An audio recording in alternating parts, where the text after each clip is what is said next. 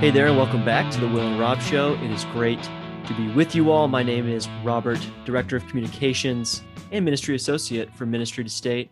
Here with me, as always, my very good friend and colleague, Will Stockdale, also a Ministry Associate with Ministry to State. Will, how you doing?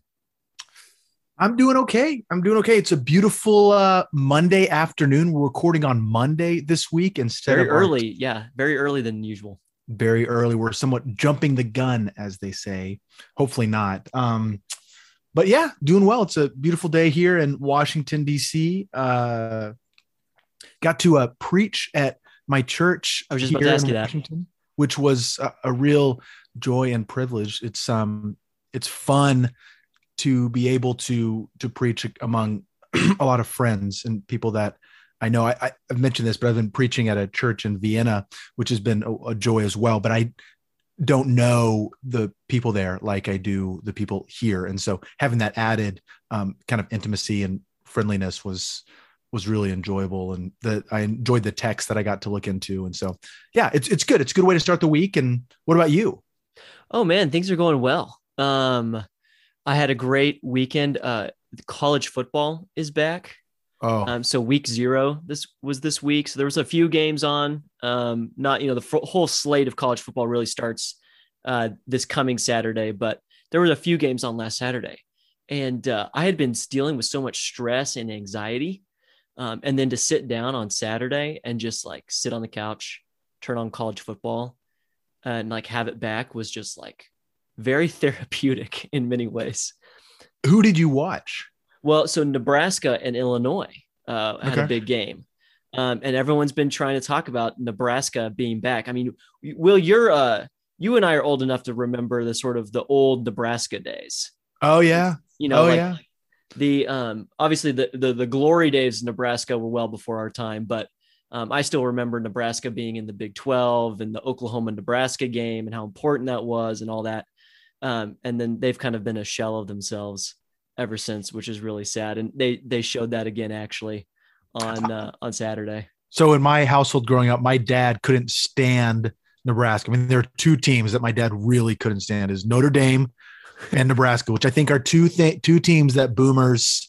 And it was almost just like an admitted prejudice. He's like, he's like, look, I don't have a very good reason for it, other than well, you know, interestingly enough, the reason I like Notre Dame was that because growing up on Saturday, uh, I think it was NBC would always air the Notre Dame game. So yeah, they had like an exclusive contract. Exclusive contract. So if you're growing up in Amarillo, Texas, like you don't care about Notre Dame unless you're a Roman Catholic. You want to watch Texas Tech, but no, you had to watch. Uh, you had to watch Notre Dame, and so that that was something that, you know, I think uh, he resented. And so it's yeah, it's funny that you mentioned Nebraska because I didn't I didn't understand it, and um, and again, I they were they were decent growing up, but not great. And of course, there's like you mentioned the loss of the rivalry game between Notre Dame and Oklahoma, and then and then of course all of the drama that's happening right now around Texas and OU leaving the Big Twelve potentially. Um, yep.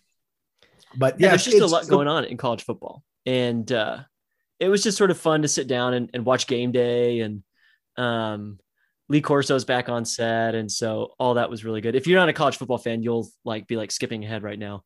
Um, but I, I just as an American, you have got to appreciate the gem that Lee Corso is to is, American sports culture. They said he said that it was his 27th year on set of game day. Like that's just crazy, man. I hope that I am still doing something that I love and having as much fun as Lee Corso does at 27 years from now. That's all I have to say. Oh, I mean, yeah, he's he's an icon at this point. So that's great. You know, I uh I mentioned Texas. My hope in every year, even more than that A and M has a, a great season, is that UT doesn't ever win a game. I my my goal is to root against them clearly and do whatever I can to obstruct the path to victory, which I don't have many uh, means to do that, but if I do, I'm willing to participate. You're a good Aggie, Will. You're a very oh, good Aggie. Gosh, it is a blind disgust with that. I I was going to say hatred, but I probably shouldn't. So I'll just say it is a deep and abiding disgust with that. That's awesome. That school. Um, and I'll say that to people's faces. It's fine. This isn't just something. I'm not hiding behind a microphone here. not hiding behind it. Anyways, we're chit chatting. Yeah, we, um, we, didn't we didn't mean this to be a college football podcast. We uh we're actually back to uh, discuss the next section of uh, the Westminster Confession of Faith's chapter 23 on the civil magistrate. Last week we um, discussed the first section. Uh, and the week before that, we sort of talked about it in general, all in sort of connection to what's going on in Afghanistan. And we really thought that this event uh, provided an opportunity for the Will and Rob show to take some time and to discuss uh, what is it that Reformed Christians, those who hold to uh, the Westminster Confession of Faith in particular, what is it that we believe about the church and the state uh, and how those two spheres relate to one another? Mostly because our ministry is uh, ministering to those who serve in government. Um, and so, for those of uh, those folks who are listening to the show, uh, we were hoping to really provide some uh, some helpful pointers or helpful doctrines that the confession states about how a Christian goes about interacting with the state and what it means. And so, obviously, things in Afghanistan are continue to develop um, and so we'll, we're going to keep this conversation going. Uh, and we're in we're in chapter 23, section two. Uh, I think well, I'll go ahead and read it, and then we can really kind of get going. Uh, so, chapter 23 of the Westminster Confession of Faith, section two states, "It is lawful for Christians to hold public office when called to it. In such office, they ought especially to maintain piety, justice, and peace." according to the wholesome laws of each commonwealth.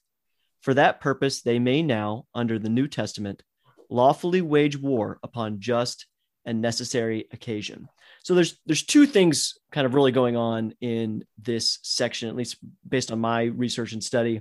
Um, and so we'll kind of break them break them down into those two things. The first is that first section: it is lawful for Christians to hold public office when called to it.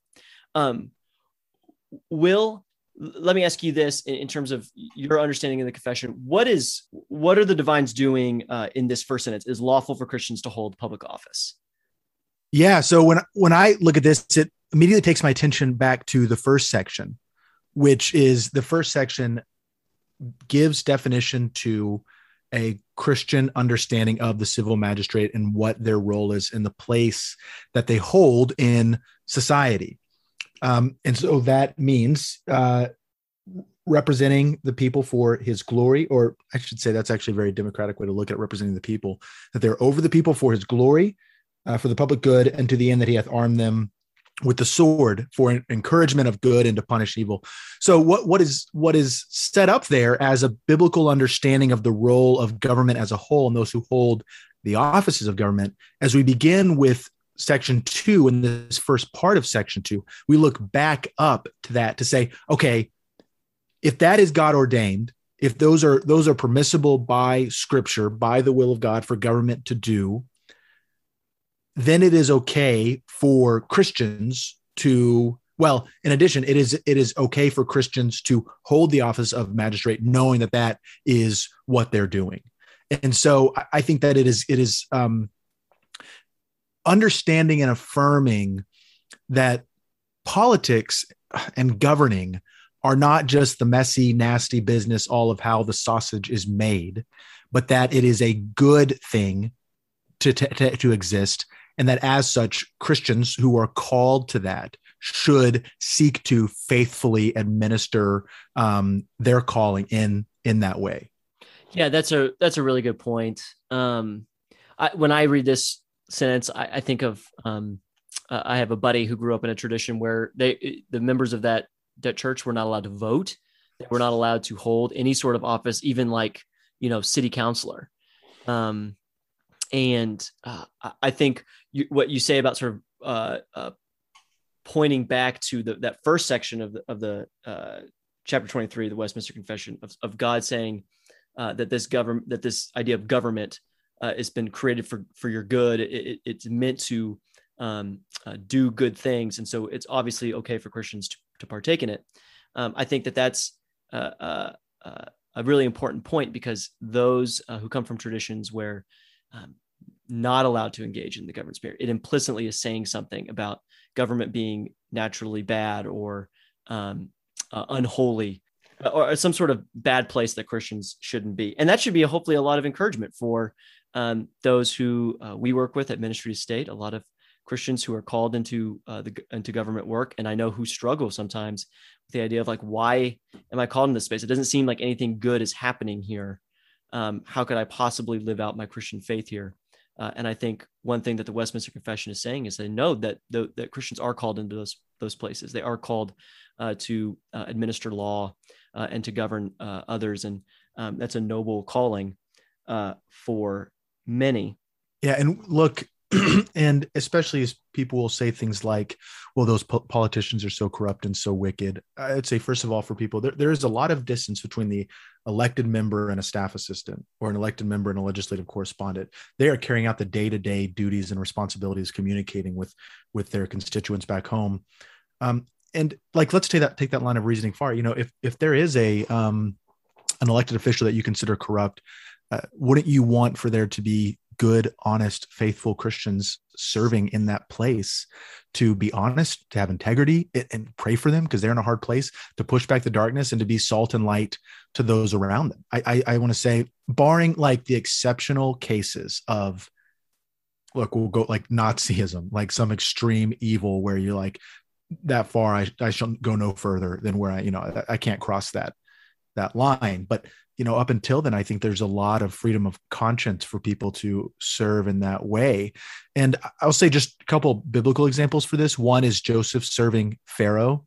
Um, people like, well, that's the Old Testament. Now there's not the actual nation state of Israel. Well, to push back on that, Joseph wasn't working for uh, the Hebrew government at that time. He was working for a pagan government at that time and honoring God. So there wasn't an establishment of a Jewish nation in that. And then another would be in the New Testament and Paul addressing those in Caesar's household and uh, encouraging them and being excited about them being where they were and the chances for the gospel to go forth. Um, they were in an incredibly precarious uh, a very curious people, I'm sure, at that time. But I think those are two examples that maybe biblically can support um, this idea of of Christians working in government. And well, I think honestly, most people listening right now are probably of, of the mindset of it's okay. Um, but I, I think there needs to be affirmation and a biblical understanding of why and what that looks like. Well, you point really well to the next uh, uh, part of the the section that I wanted to bring out, which is that they ought to, especially to maintain piety, justice, and peace according to the wholesome laws of each commonwealth. Um, I think that that is important for many reasons, uh, because what it what it suggests is that um, the Westminster Divines do not assume uh, the civil magistrate is working within a theonomy or a Christian nation state. Um, that that Christians are going to be spread out amongst governments of all different nations, um, of all different traditions and heritages, um, and that part of their job or and their job in those places um, is to uh, help administer law um, that that uh, points people towards the end of piety, justice, and peace. And that's going to look really different in a lot of places. You know, you, you brought up the example of of Joseph in uh, in Egypt and under Pharaoh. I mean, what his administering the law of of saving harvests that people would be able to survive during the fasting period. Um, I think you know uh, think about the the Roman days of Christians. You know, and with you know we talk a lot about the um, the paganism and the violence of the Roman Empire for sure, and and there's absolutely um, those things to be made. There's also the added element of the amount of um, uh, their idea of citizenship and the and the the justice that, that came with that in terms of being able to be tried before a, a jury before your peers and the Roman legal system. Um, there's a lot of uh, in all of these nation states and all these governments, for the most part, there is a, there's sort of a mixture of um, justice and injustice, and the Christian is sort of in that that space, moving law towards um, uh, the end of glorifying God and and flourishing of of His people. I think, yeah, what you said, that moving law towards flourishing, there's a very important qualifier in this. I mean, remember this, these are clear minded people who have seen the religious wars ravage, wreak havoc on Europe. And so they're aware of violence and bad laws in the whole history that there were. But one thing they, they call them wholesome laws. The qualifier there is wholesome, that they're to enforce the wholesome laws. Now, that has somewhat of a semantic range. What exactly is a wholesome law? What falls into that criteria?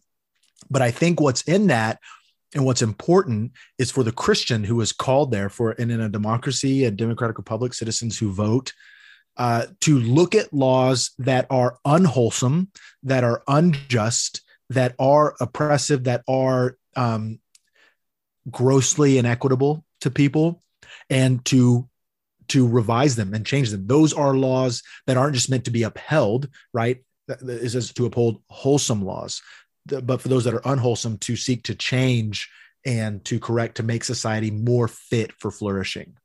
Yeah, and I think importantly, the the divines one of their citations there uh, is First Timothy two two. The theme being that um, we want to create wholesome laws that that lead people towards the opportunity to live quiet and peaceful lives, um, where they are uh, being good citizens, praying for their leaders, uh, praying for the government authorities, um, but not in a in a sort of uh, religious crusade through the through the government sphere um, but in in in really in sort of um, promoting uh, the common good. We talked about that uh, last last section too. You know, something that I think that we're probably pretty quick to recognize and see that's good is the idea of justice and peace. So we we talk a lot about that and, and totally on board and think those are both needed. But the first thing that's mentioned is piety. And um, I agree with. I think I think all Christians would agree that piety is good. I, again, making my way through the crown, and uh, there is a, a man who writes a scathing review of Queen Elizabeth, and he meets with her, and he tells her that the age of deference is over. And so, you know, what all he meant in that I don't know. They didn't he didn't elaborate too much on it in the show, but it kind of made me wince a little bit. Kind of made me sad because with deference is um, a sense of respect to something higher and other and different from us and you know piety uh, is something that is not nearly as affirmed or encouraged in 2020 in the in the 21st century i'll say uh, it's it's viewed as a little bit of a passe idea in fact most of the time we use piety and piousness as pejorative words we use them to kind of demean or take down someone when um, society is going to have its forms of piety. It just may oftentimes manifest itself in the sacrilegious uh, in a perverse sort of way. But there, there are certainly um, there are certainly pieties around there, and we want for them to support wholesome, uh, God honoring piety. That's a really, really good point. I'm glad I'm glad you brought that up. Um, well, now we're really moving into this sort of last uh, part, and it's there's a whole conversation we could have about sort of just war theory, but I don't think either of us are really qualified um, to super. I've go- said it.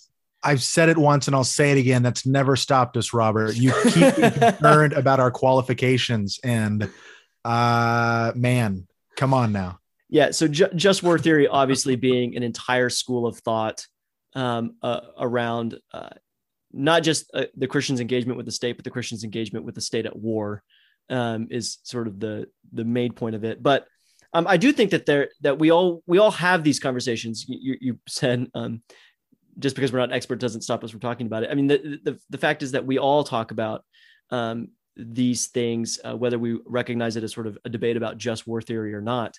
Um, and what happened in what's happening in Afghanistan right now uh, is a prime example of it. How do Christians think about um, the Afghan conflict uh, in in terms of its its um, uh, the justice or what's the right word?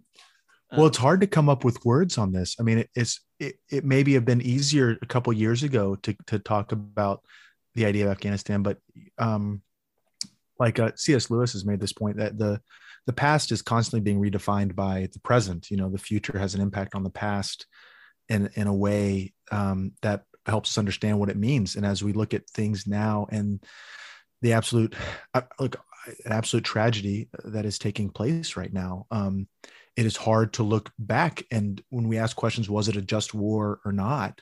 Um, we can say that it, it met those criteria early on, um, but did it finish that way and looking at it now um, how do we consider what has happened at the end uh, maybe maybe they are separated maybe you still can have a, a just war that was carried out um, throughout and then you can have things change at one point. But the, the fact is that um, the the end is is kind of reshaping and, and how we understand and what all the events mean uh, and meant at the time.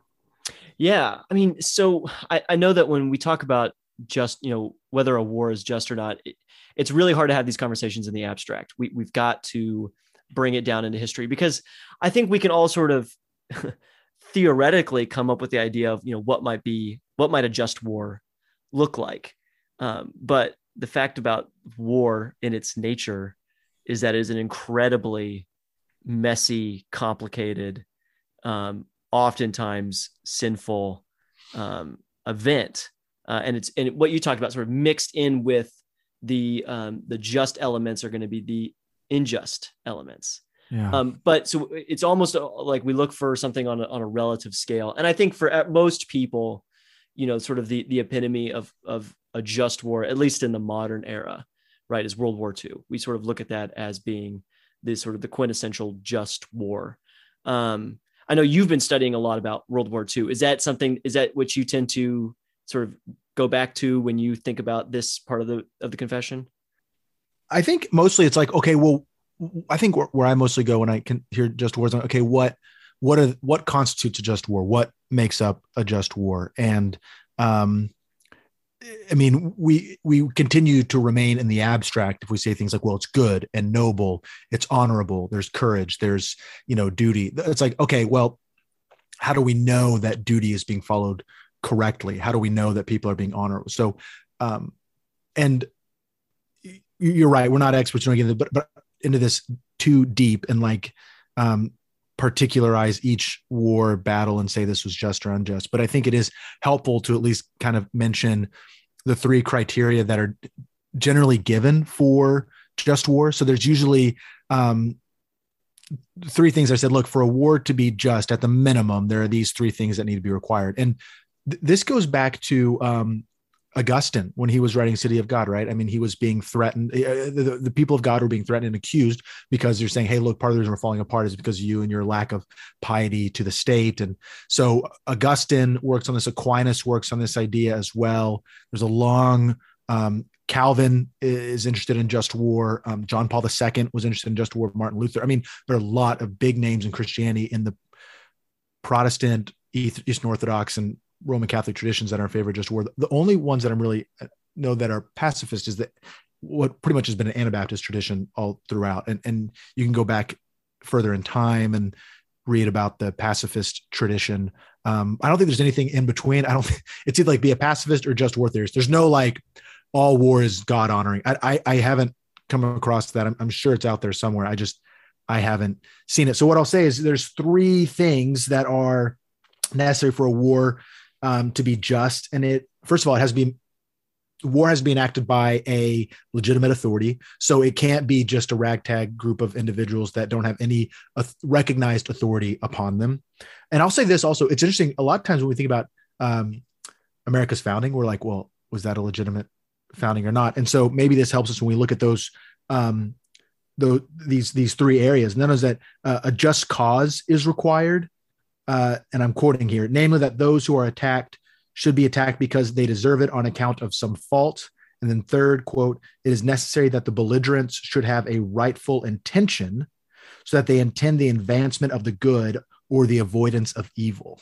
Hmm. And um, so we have those three things. You have you have an authority, you have to have a just um, provoc- provocation of it that that had to begin, and then the ends have to be towards something better, not just destruction. And and look, it's that third one right now. And we look at Afghanistan and we're like, whoa, what, um, what, what do we do? What, I mean, how do we think about this? And, and honestly, guys, like I'm heartbroken. I, I mean, reading these stories and talking to friends. I had dinner with a friend um, who has been on the phone, was on the phone all day trying to help get people out of Afghanistan. There's stories of, of Christians and, and, and American citizens who are chartering flights to get people out. Um, there's scrambling, there's chaos, there's beatings that are happening over there. There, um, there's economic crisis that's happening in that country now as a result. There are so many things that are falling apart.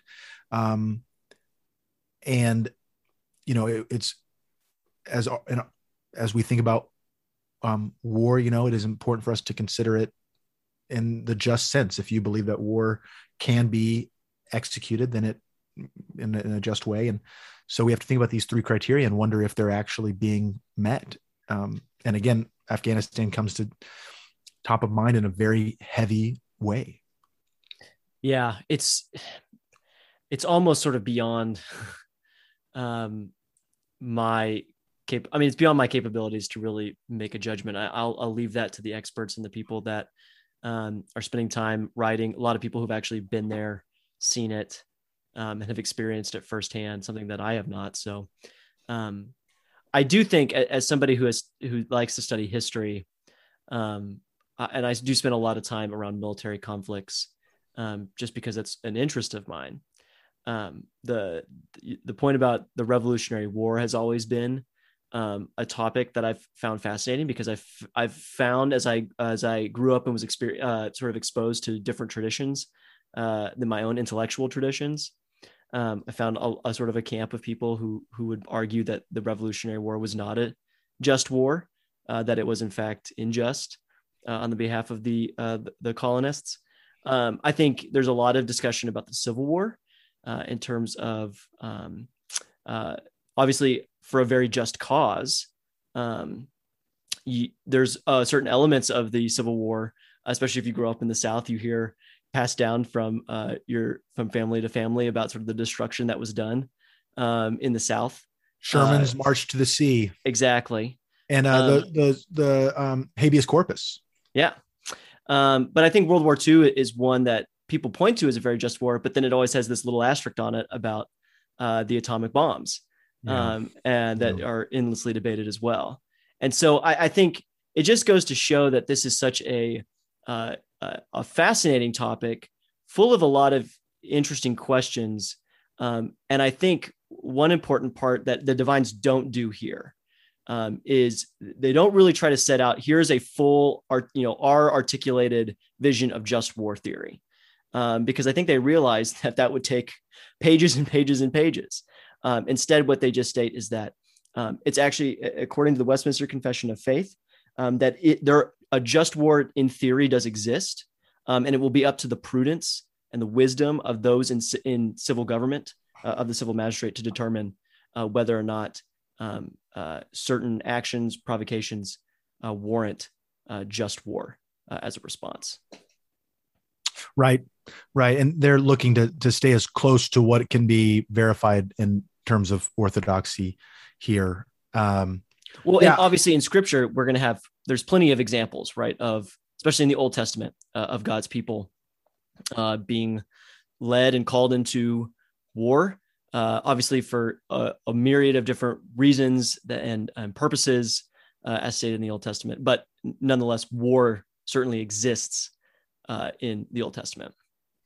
Right. I, yeah, this is this is good, and I think when we look at this, there are things that are weighty to consider, like again, um, the the concept of war, because, uh, man, it's hard to find human history and not find warfare. I mean, in fact, Cormac McCarthy in his his book uh, Blood Meridian, his character the judge um, who was kind of the embodiment of wars. Like I was here at the world's beginning, and I well, he's referring to war as here at the world's beginning. We'll be here long after you're gone. You know, it's kind of this thing that's uh, shapes us deeply. I mean, war has a profound effect on the way that citizens of a country of a commonwealth think of themselves and and um, whether to pride you know um, defeating the nazis in world war ii is something to be very very proud of Vietnam was something to be very, very broken over um, and parts ashamed of. I mean, uh, so it, it, it affects the national consciousness. And I think to that end, our leaders have got to be very prayerful. We need to be praying for them, thoughtful, wise, considering what this will do to the soul of the nation. Very but well it's said. also, but I'll say this, but it's also encouraging because, like, look, to those who are working in government, God has called you to this. God has given you license and and authority to carry that out um, in in your place of um, to be honoring to Him and to be salt and light, and that's that's really wonderful. That is that's a that's a wonderful point and a good and a good place to end, I think too. Uh, this has been uh, a really great conversation again on the Westminster Confession of Faith. This particular chapter, chapter twenty three. Uh, I'm looking forward to future conversations. Um, we're really just kind of getting started. Um, and actually, uh, section three uh, has a lot of interesting historical context um, because we can we sort of get the first uh, rewrite in the American context. So uh, definitely excited for that. Well, uh, as always, you can follow us on Twitter. I'm at RD Hassler. Will is at Stockdale Will. Um, make sure to check out ministrytostate.org. And with that, we'll see you guys again next week.